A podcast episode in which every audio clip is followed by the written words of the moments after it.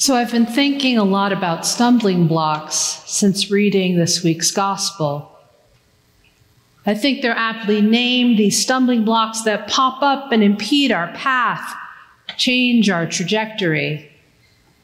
Sometimes we're able to catch ourselves with just a wobble.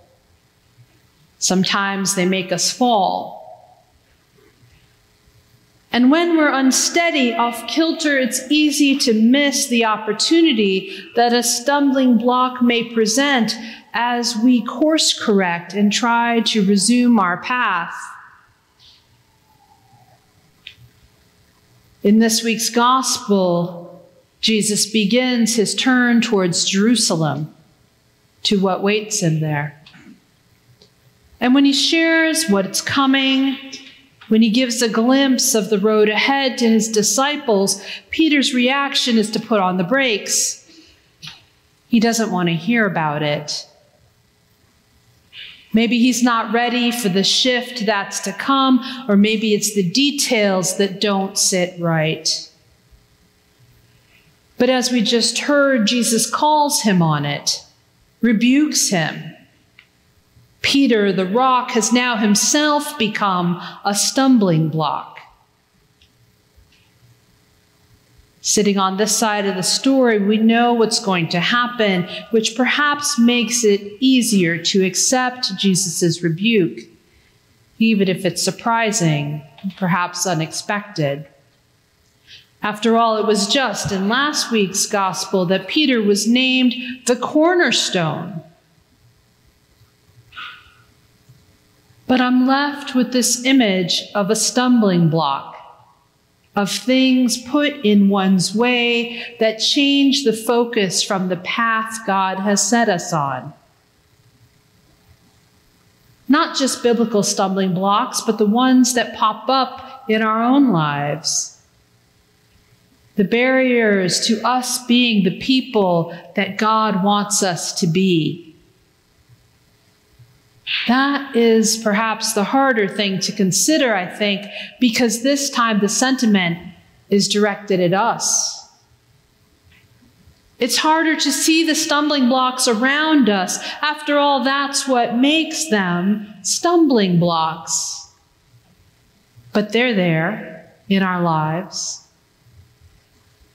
Often they're the progenitors of the things we call vices or bad habits. They weigh on the side of inertia, the status quo, the parts of us that have trouble with change.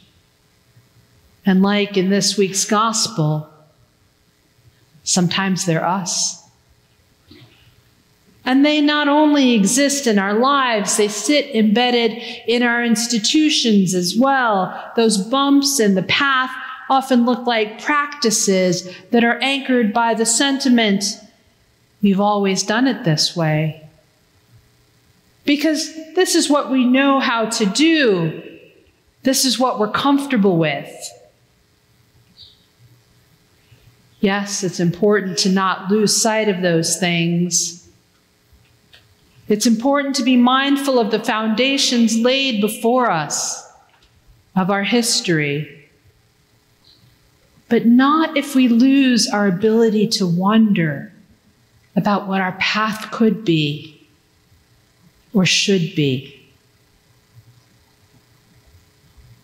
Peter thought that things would continue as they were, that he and the disciples would continue doing what they had already been doing, following Jesus and preaching and teaching. But Jesus reminds us that there is more that waits for us when we let the Spirit have its way with us, and when we make room for what could be.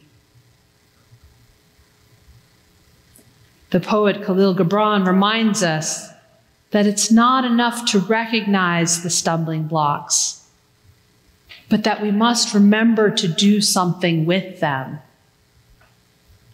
And as we spend our fall talking about discipleship, I hope that you hold that thought with you. Here, Jesus' exhortation is not to condemn Peter, but to make plain the seriousness of the path ahead and to clear the way of any obstructions, and maybe to help Peter get out of the way of himself, so that God's will might be done. And as we look and move forward into a fall that looks more than a little different than the last one did here at St. James, it is my hope that in the days and the months and the years ahead that we will all work together to identify and remove that which makes us stumble, those blocks in the road, so that as we move forward, and as we live into the life that God truly desires for us, we might smooth the way and end up with a path made better, not just for us or those behind us, but for everyone all around us. Amen.